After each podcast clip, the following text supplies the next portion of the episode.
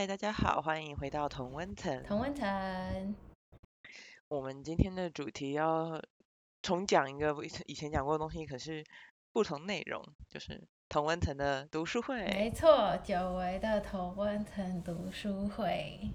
因为我们终于有看书了嘛，你应该都有在看，是我都没有，比较没有我。最近呢开始看很多那个科幻小说，但我今我今天讲要讲的不是科幻小说啦，但是哦我最近看比较多，对。那那种因为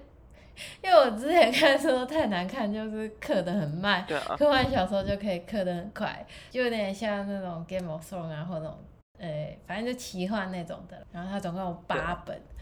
我现在才看了三本，不过还好他出完了，所以我不用等。那种有的时候故事都很复杂，人名都很多，对对对对隔太久就记不得了。它其实对，其实就是有点像魔戒那样，就是很多奇怪的对名字啊，很多奇怪的地地点，然后很多不同魔法，然后也会有一些规则，然后都会有精灵，然后不知道为什么精灵都是比较高尚的一种物种，都比较厉害，然后好像都不会死啊，然后要不然就是都比人类强壮什么的。我之前比较没有在看书的原因是我开始在听 audio book，就是有声书。那也算是看然后把书啊。对，可是我把《哈利波特》全部重听了一次，所以就那个那你已经就是有学习。到什么新东西？就是我觉得听过之后，你突然就觉得他的那个对英国生活描写没有那么特别，就很正常。就比如说他说哈利波特的那个麻瓜阿姨住嗯的那个地方，就比如说他就是四号什么什么这个街，然后我觉得说这个描述起来就跟我家差不多，就是一个很平凡的，然后那些学院字什么也没有那么特别的，因为啊，就是大概就知道。可，是我觉得他描述的一些情感上面的东西，或是人性上面的东西，还是非常有共鸣。真的哦，哇，好像看得很我觉得还。是有的，比如说，就是它里面都很强调什么爱会征服一切啊，可是它有各种不同形式。所谓的征服不是绝对的胜利，而是怎么彻底的接受死亡那种哦，好，那种东西。然这么有深度。对，就就比较，而且因为我以前看的时候，我后来转成英文看的时候才搞懂，所以哦，我觉得看英文有没有看差。得很懂。对，对然，后我现在是全部用英文全部重听我还没有。看过英文版的。可我今天要介绍的都不是这些有声书，因为有声书太难介绍，有时候就朦朦胧胧听过去，也不好，那在节目一开始开始讨论之前，一样提醒大家，我我们的内容没有根据事实出发，也没有经过查证。纯粹脑袋想什么就脱口而出的职场子 Podcast。各位若不幸被误导，请自行负责。对，这是我的书，讲讲讲。Alchemy，这，诶，这不是那个什么《牧羊少年奇幻之旅》吗？不是不是不是，这算是一个无聊书啦，Alchemy。你为什么都介绍无聊？你为什么不介绍你在看的科幻？哦，我觉得科幻小说其实没什么好介绍的诶。对了，对啊，，Alchemy 在讲什么？哦，幻炫炼金术。对，炼金术。那什么是炼金术呢？我觉得还它还蛮有趣的，就是它是一个它在那个那叫什么广告广告公司工作很久，可能也是个大。他就是要说，因为我们现在这个社会或者是很多公司呢，都很追求科技，然后理性，譬如说 data scientist，我们要分析资料，然后根据资料来做决定，对不对？但是他就是说这。但是人不是理性的，所以你用理性做出来的决定，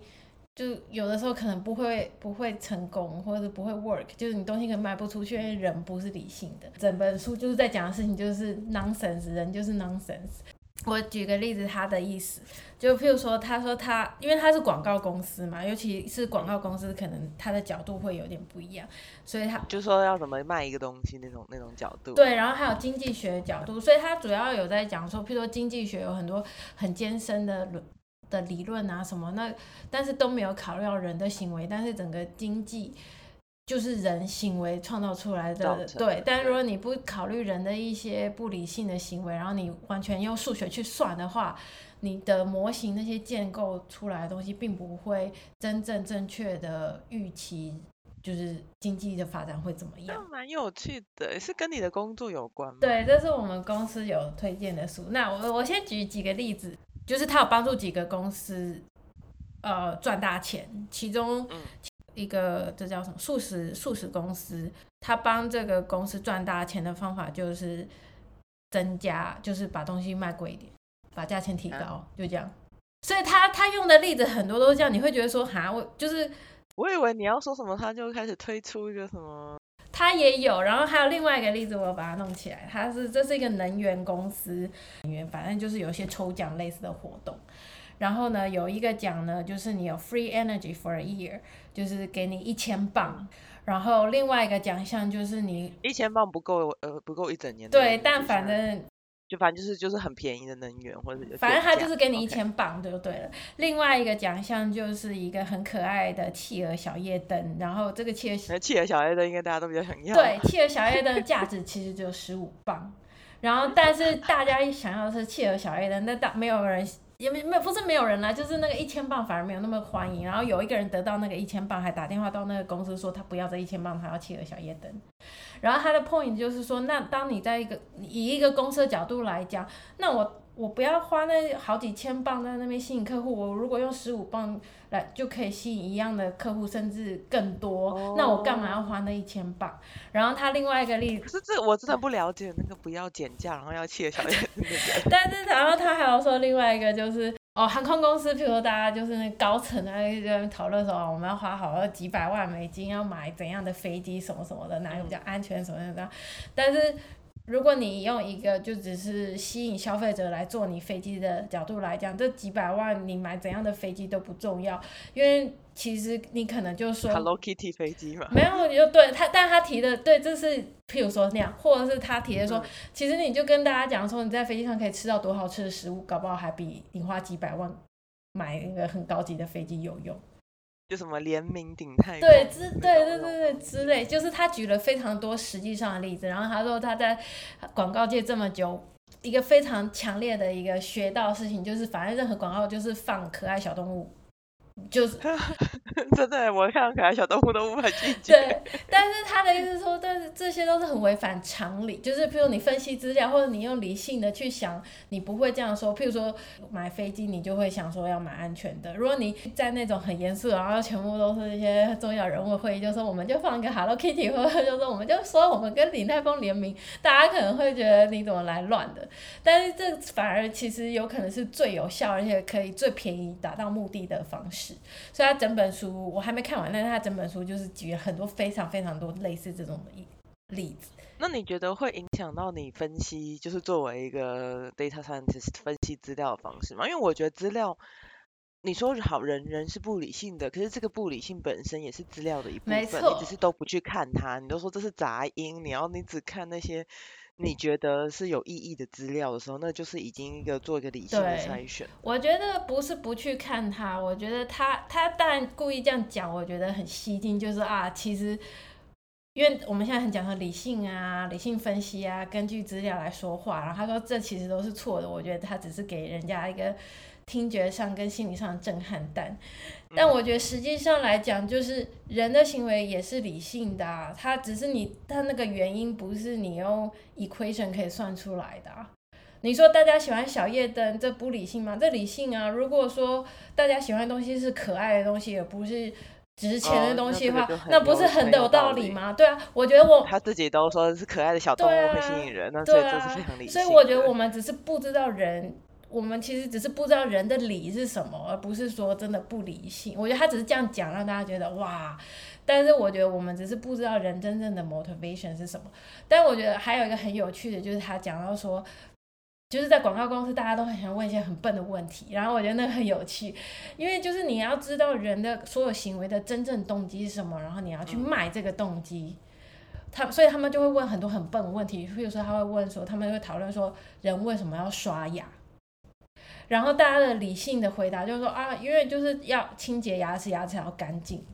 预防蛀牙吗？对，预防蛀牙这些。但他说实际上呢，有可能不是这样。他说很多人就比如说只是为了避免口臭，因为觉得 embarrass。对，但是很多人刷牙是就是去约会前，或者是去有重要报告会议报告前。对，是这种自信，他可你可以把它转化成说你牙齿白白的有自信，笑起来才漂亮之类的对那种。所以这我可以想象，这可以是他卖产品的一个点，就是他不他的广告是说。呃，可能就是一个约会前刷，譬如说他卖他卖牙膏，然后是约会会牙膏，对，而不 是跟 Tinder 合作，那有可能会卖的比。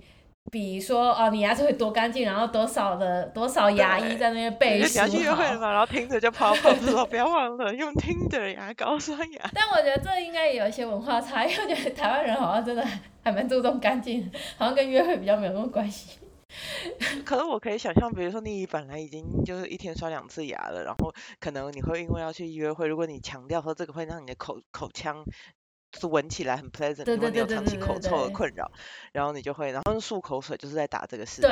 漱口水就会做主主要就是说，呃，会维持好的口气。对对对对，没错，你说到一个重点，因为他就说，譬如说，为什么一定要薄荷味？其实这个薄荷味对牙齿的清洁是没有关系的。嗯，对，然后他还有说，有有以前有那个牙膏是三色的，有没有？就是对，那看起来很厉害。他都说什么蓝色是对对对对对，没错，白色是这样，根本都没有用，根本就是没有。对，他的意思是说，反正你混到嘴巴里都是混在一起，你干嘛把它分开？但是没错，他就是你讲，他说，因为你分开就让让消费者感觉它好像有很多功能。哎，我以为我以前的我真的就会去看，哦，这红色是什么？对对对对对对。那他他的意思就是这样，他就是是没错。我只要有有达到目的，我为什么要弄那么多颜色，然后还把它分开制造？对，没错。然后或者是说。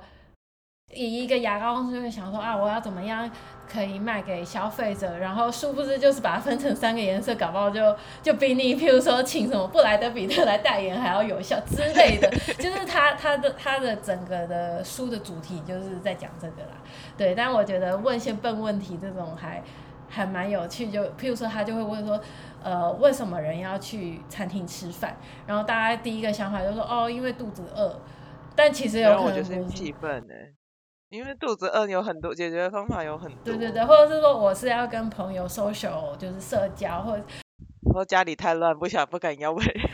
对，那我觉得很有趣的原因，就是因为他会问那些问题，然后问这个问题，你就会去思考人的行为的真正的那个动机是什么，然后从那边下手之类的。然后我对这类的事情都还蛮觉得，就是还蛮感兴趣的，因为像之之前有时候会看一些节目啊，什么心理心理医生啊在场的那种，然后就是很多的社会议题啊，或者是亲子关系，或者是亲人之间人与人之间的关系，通常都不是在表面。就譬如说有时候，譬如说夫妻吵架的时候，呃，那个先生都不整理房子，然后都觉得我很闲或什么之类，然后心理医生就会说，其实问题不是在有没有收东西，而是他没有感到。尊重，然后大家就会哦，对对对对对对，我觉得他就是有那种 feel，就是他就说其实不是我们看到的，其实人的那个行为的动机或心理的想法是有更深层的意思。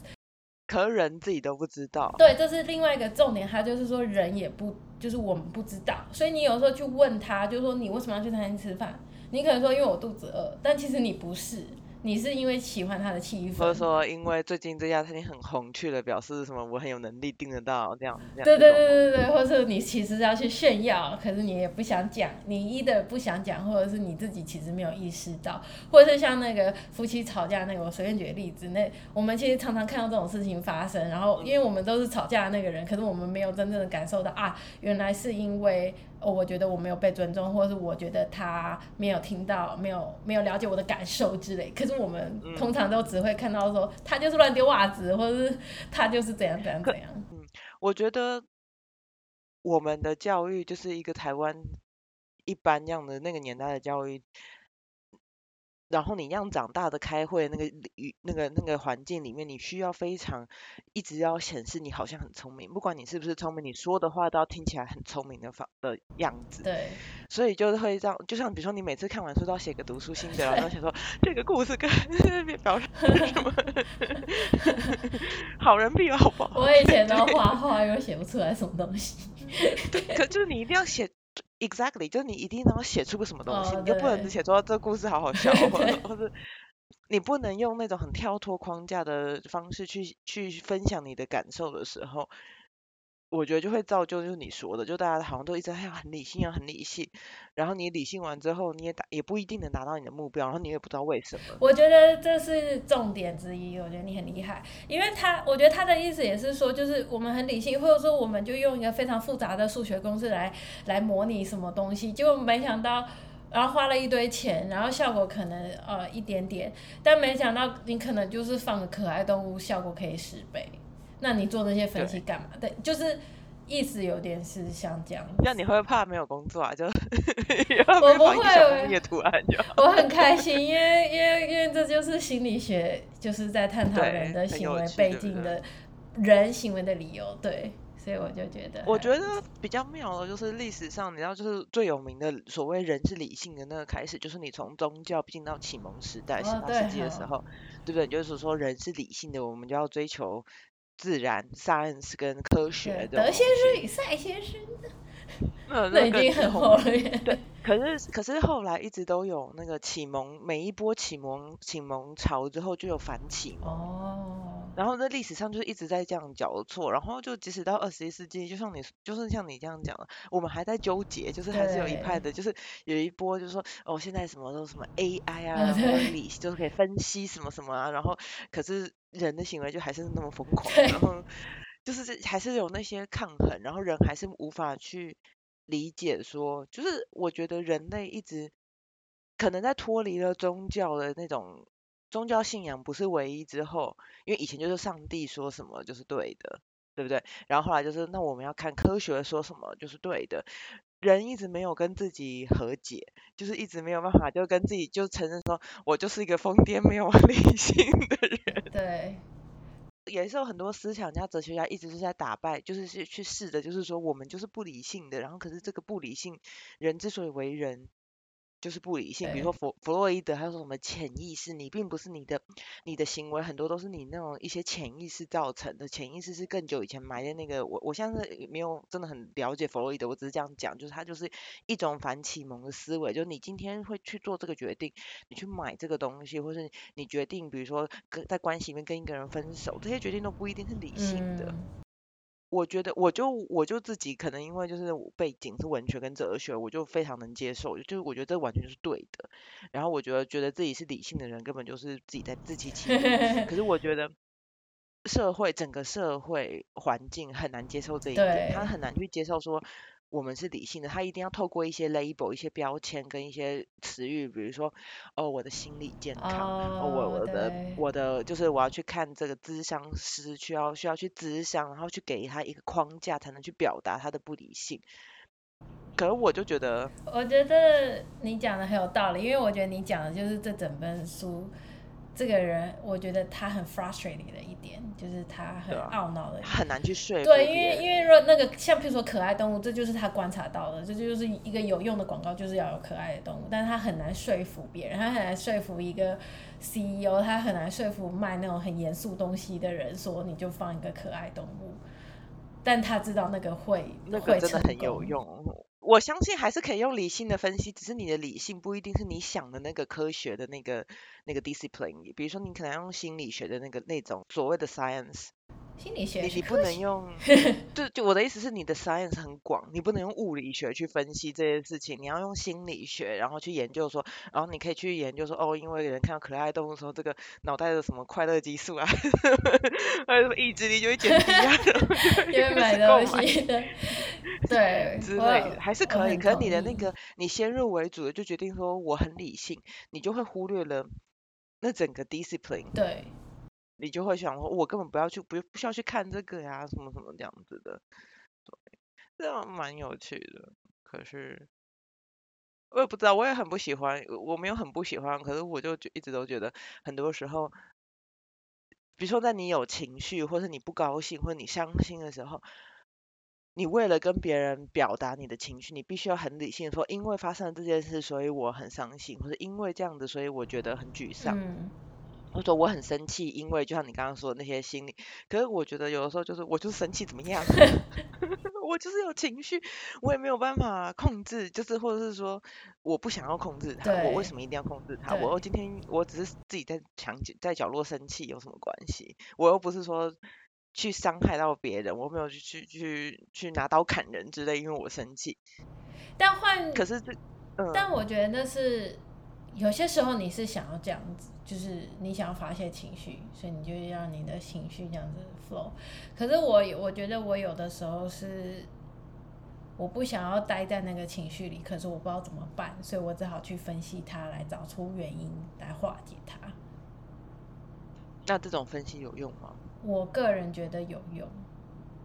可因为那个就是智商，它就是就像对，就有我说的，点像智它给给你给你一个框架，然后你人类实际上就是需要，因为你人类是一个非常矛盾的生物，我觉得就是很不理性，可是他都想一直 相信自己很理性，所以你要给个框架，然后就好像给你个绳索，然后你就攀着那个绳索，就想说，哦，那这样子的话我就会比较，就真的会化解。可是那个不代表说你是理性的哦，对对，我这我同意，对这个我很同意，对对啊，所以对，因为我我可能就是我研究的那些以前研究的那些文学作品，一直都是就是非常不理性，就是他连一个嗯完整的英文句子都写不出来那种 不这么夸张 就意识流，哦，意识流就是你这么好，那我也可以写意识流，我 英文好像不用很好，你用文字捕捉的是一个感觉，它的句法是乱掉哦的。好酷哦，然后可是因为它捕捉的往往就是已经就是嗯。怎么讲？比如说，就是有忧郁，就是已经有忧郁症，或是精神，就是他有描述那种参加过战争之后那种有创伤的那种那种人的时候，你不不一定是，就是我在讲的是 Virginia Woolf，就是伍尔夫，他描述在《Mrs. Dalloway》里面描述了一个就是打过仗然后有这个创伤的人，然后他的他就是不会讲出合理的话来，可是这就是伍尔夫用来表达说，OK，他的创伤给他造成他就是一个不是理性的人，然后最后他就是他就是自杀，他从窗有窗户这样跳下去自杀，可是整个社会他包括他的心理医生一直在就是在给他。一直在给他，就说你要理性，你要怎样，你要你要休息，你要做这个，你要做这个，你才能成为回复一个所谓的正常的人。嗯因为所谓的正常就是要理性的，你不能这样子就一天到晚都胡说八道，然后什么什么的 这样子，对啊。所以我对我来讲，就是这些反理性的思潮，通常都比理性的思潮有趣非常多。可是我们那从来都不是社会的主流。对，我觉得很有道理，非常的有深度。对，你可以去看妇科的，哎，是妇科吗？应该是什么？什么是启蒙时代？听起来又是一本无聊的书。是一个 essay，对，很无聊。没有，因为就是以前所谓的启蒙理性，然后它就是它的那个字源，就 Lumiere 就是光，哦，对就是你以前都是黑暗的，你你现在终于找到了你的理性和科学，你现在的未来都是一片明亮的，真的吗？就是也没有。对啊，对，这我是这我是还蛮同意的。对，我的书在台湾应该蛮有名的，叫做《倒数五秒月牙》，然后作者是李勤峰。你有觉得有点耳熟？没有，啊 没有，他很有名吗？这书很有名吗？这本应该等一下，我我看一下，李勤峰前几年很有名，因为他得过那个，他住在他是台湾出生，可是他就是长期住在日本。哦，我知道他。我对，他的代表作是《彼岸花盛开之岛》，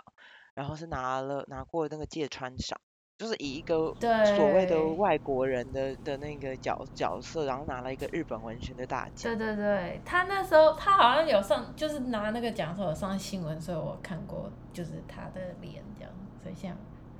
我看到他我就想起来，可是我没有看过他的东西，然后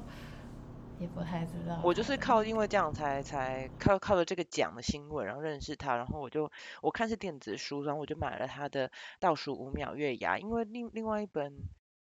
哎，那时候那时候因为那时候他没有那么多去翻回翻成中文，因为他日文写的，嗯所以我反正我就是先挑了一本，随便挑了一本，然后这本是有两个短篇，所以第一篇就叫做《倒数五秒月牙》。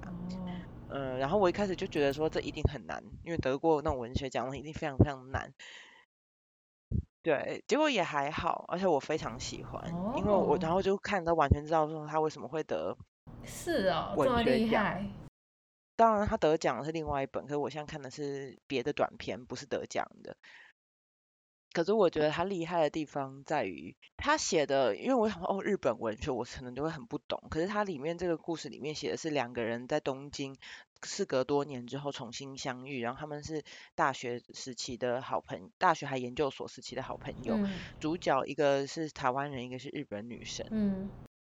然后是在这样子的那个情况下，他们重新相遇，然后吃了一顿日本的陕西餐厅。哦，吃饭，然后吃。我觉得有趣的就是它一个小小的短片，它包含了非常非常多东亚、东北亚的文化在里面，然后我觉得非常有宏观。然后这个是我觉得我看到的东西，也不一定是它一般文学批评主主打的东西，因为它里面写的事实上也是就是同志文学，就是这两个人就是若有似无的那种感情。至少说这个女主角，她这个台湾的女主角，对她以前同学的感情一直说不出口的感感情。所以他一直就是吃这一顿饭，然后他就是常常回溯到以前，然后或者是问他说，那个这个日本女生就是前女石英，就石英在台湾结婚，然后生两个小孩的生活情况，所以他就会讲说台湾怎样怎样。然后那这个喜欢他的喜欢石英的女生林雨梅，她就是台湾人，可是也在日本生活，然后就会常常回溯到他们以前一起在日本的时光。所以短片，然后可是他那个时空交错是。是很多元的，这也都很很常见嘛，就在小说里面就是回溯都很常见。然后可是呢，如果我没记错的话，石英会讲中文，为什么他会讲中文？他曾经在陕西学过中文，所以他们才在约在陕西，在中华街的陕西餐厅那个见面，约见面。然后有趣的是，应该是日本的石英去过中国的陕西。然后台湾的那个雨梅，她好像住在不知道是彰化还是苗栗的陕西，就是那个是一个乡镇的名字。那边有陕西哦，我不知道哎，我不知道有一个乡镇叫陕西。我也不知道，我不知道是真的还，我也没有去 verify，我没有去查说是真的那个。对，因为石英在中国西安交换留学过一年，在陕西省，然后梅雨就说，我老家也在陕西哦，然后他就说，哎，你不是台湾人吗？然后他就说，一样的陕西，但是我老家是台湾彰化县的陕西村，是一个小村庄。嗯。然后我觉得你就用一点很简单的这种背景的交代，然后你就真的是包含了那个里面包含了不光是一个巧合，它包含的是一个东亚共同共同想的一个历史背景。为什么台湾会有那么多地名是今天中国的省的一些名称？那是因为有一个。有一个流亡政府的那个背景，然后那个流亡政府又是跟日本哦，清华有有关的，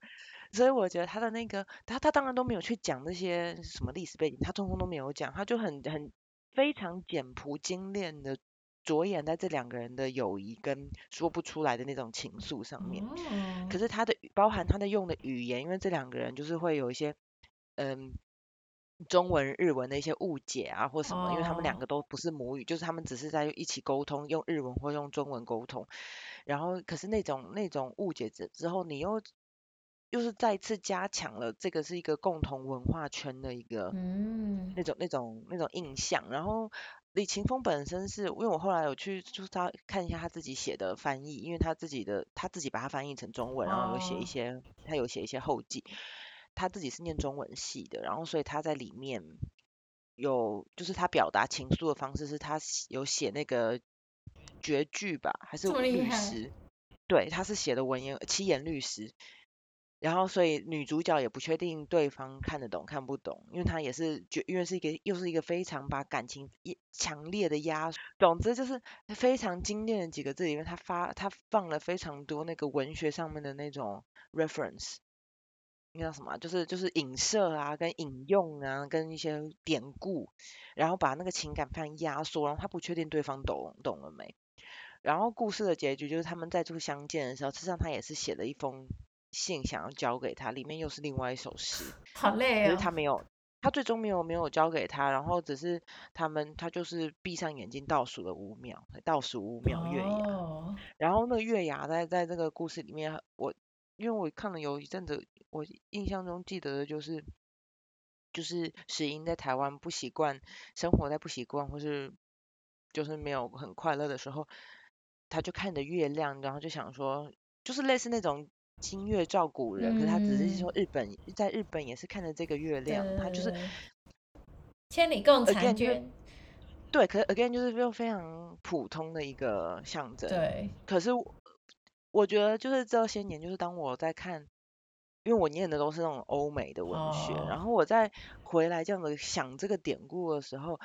你当然会想到什么李白的月亮啊，什么什么苏东坡的报明月而长终那些那些东西。可是同时我也想到千江有水千江月，萧丽红就是台湾文学的他在讲那些那那个月亮。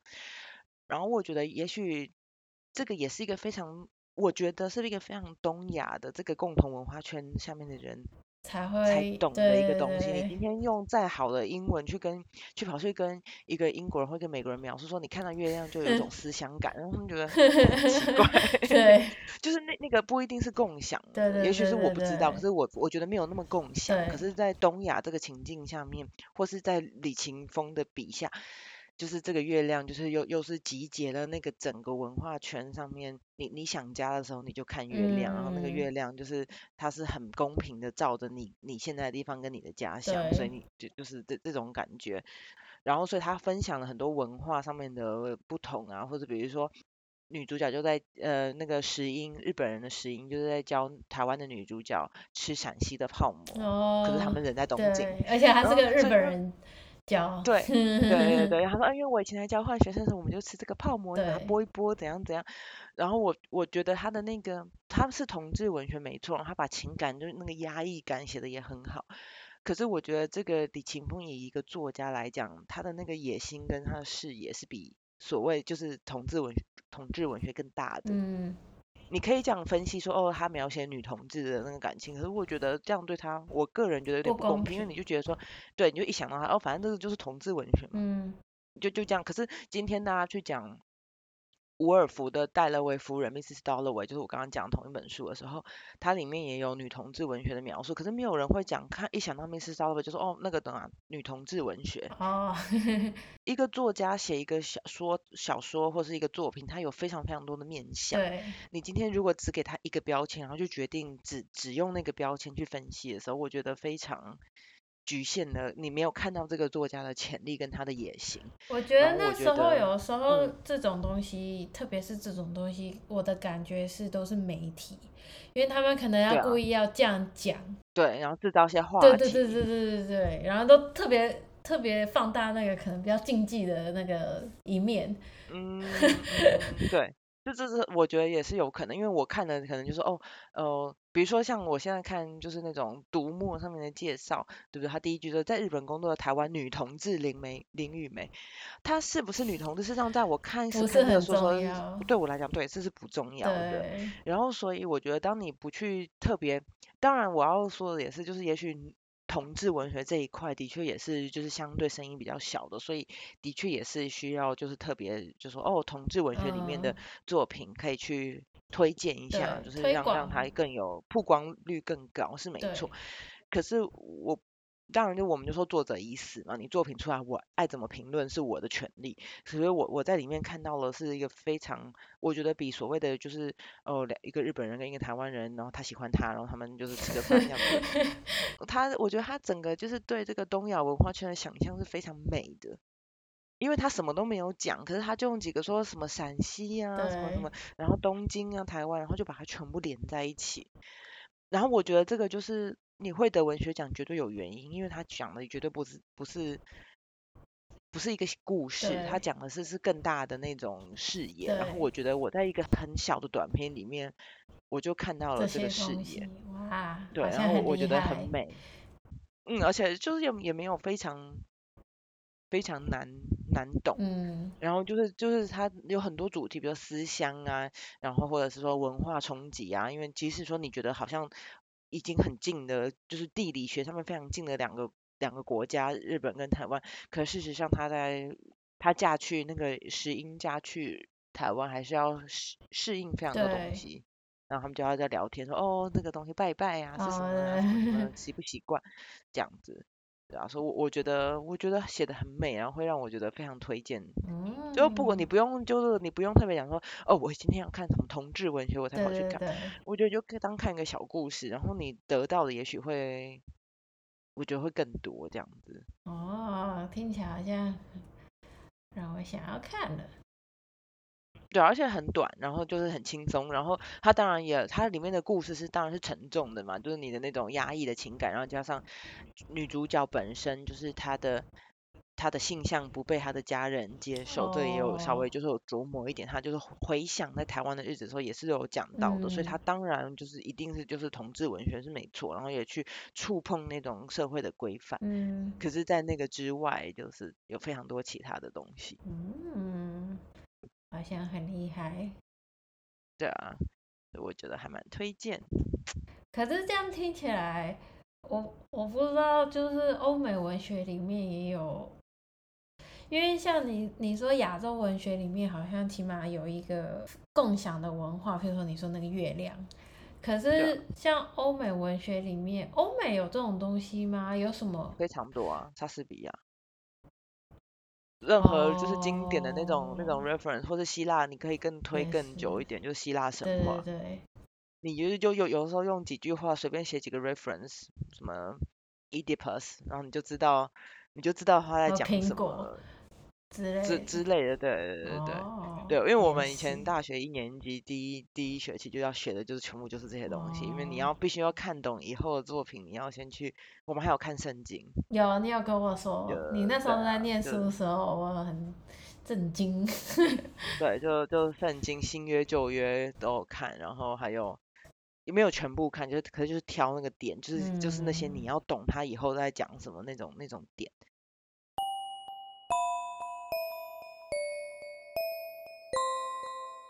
好吧，那今天的同恩层大灾问应该就是说，我们想会想不想看彼此的书吗？我们这两本差很多哎，那还是可以啊。好，那三二一，我是圈圈，然后我也我是叉叉，我也觉得你是，我觉得你要是叉叉，就我觉得这本书好像没有那么值得看。都被讲，不是啦，我说我就是我这样跟你讲一下，其实大就大概就是这个书的点了，所以好像不用看完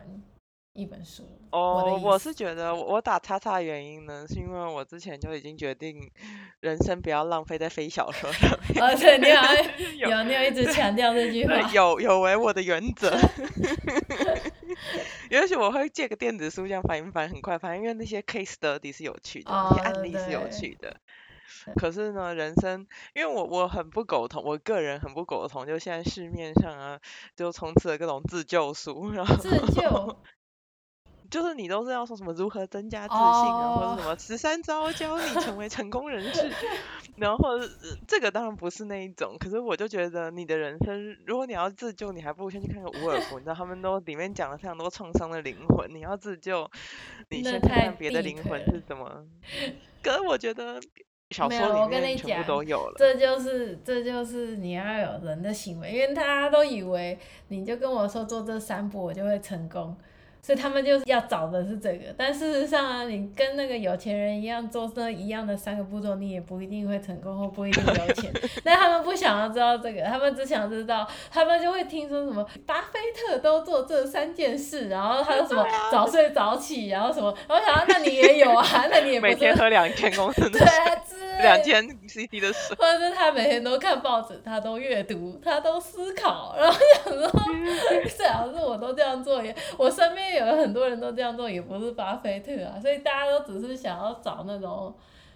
买一个心安，或者是对啊，或者是我觉得就是回归到你一开始讲的，我觉得人这么需要理性，就是因为这是人生就是一个不理性而也不能掌控的东西，所以他们就假装有理性的东西，就假装自己好像掌控了什么，或者是对未来，或者是对死亡有了某一种的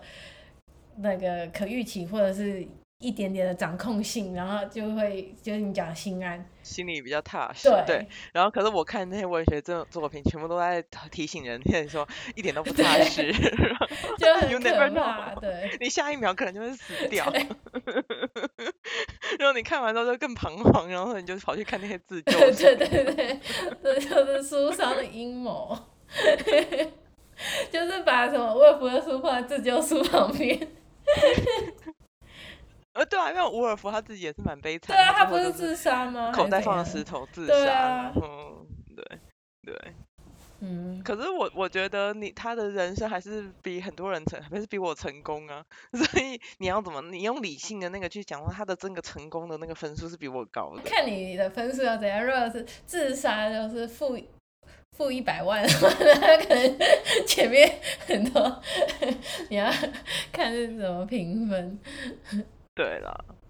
对，可是对，所以我觉得你那本书呢，也不，它不是自救书，它是有趣的。可是因为不是文学类的那种小说或诗集，所以我目前呢还没有对我我我同意目前没有特别我觉得其种实这种书就是你大概抓到他要讲什么，就其实就差不多了啦。也有可能因为就是这种书，因为他是在跟你阐述一个道理，他觉得的道理，所以你可以很容易的跟别人讨论，然后就了解这本书到底是讲什么。可是一个小说来讲，我可以给你讲那个故事，可是我讲完之后你会觉得哈，对你刚刚就就是在对牛弹琴，受。不是不是，因为你没有去感受到那个文字哦，就是我要看那个是，我要实际对对看它。我可以跟你讲故事，就哦两个人见面吃个嗯饭，很多年没见面，对就古阿莫式的那个时候，你什么都吸收不到，你要自己一定要去感受那个文对，字。这我同。所以我就觉得小说是都值得，好的小说是嗯都值得读的。好吧，那今天的分享就到这边，希望大家还喜欢，然后也可以去找这些书来看。对，或者是分享一些好看的小说给我。对 我需要一些推荐。对，OK，拜拜拜。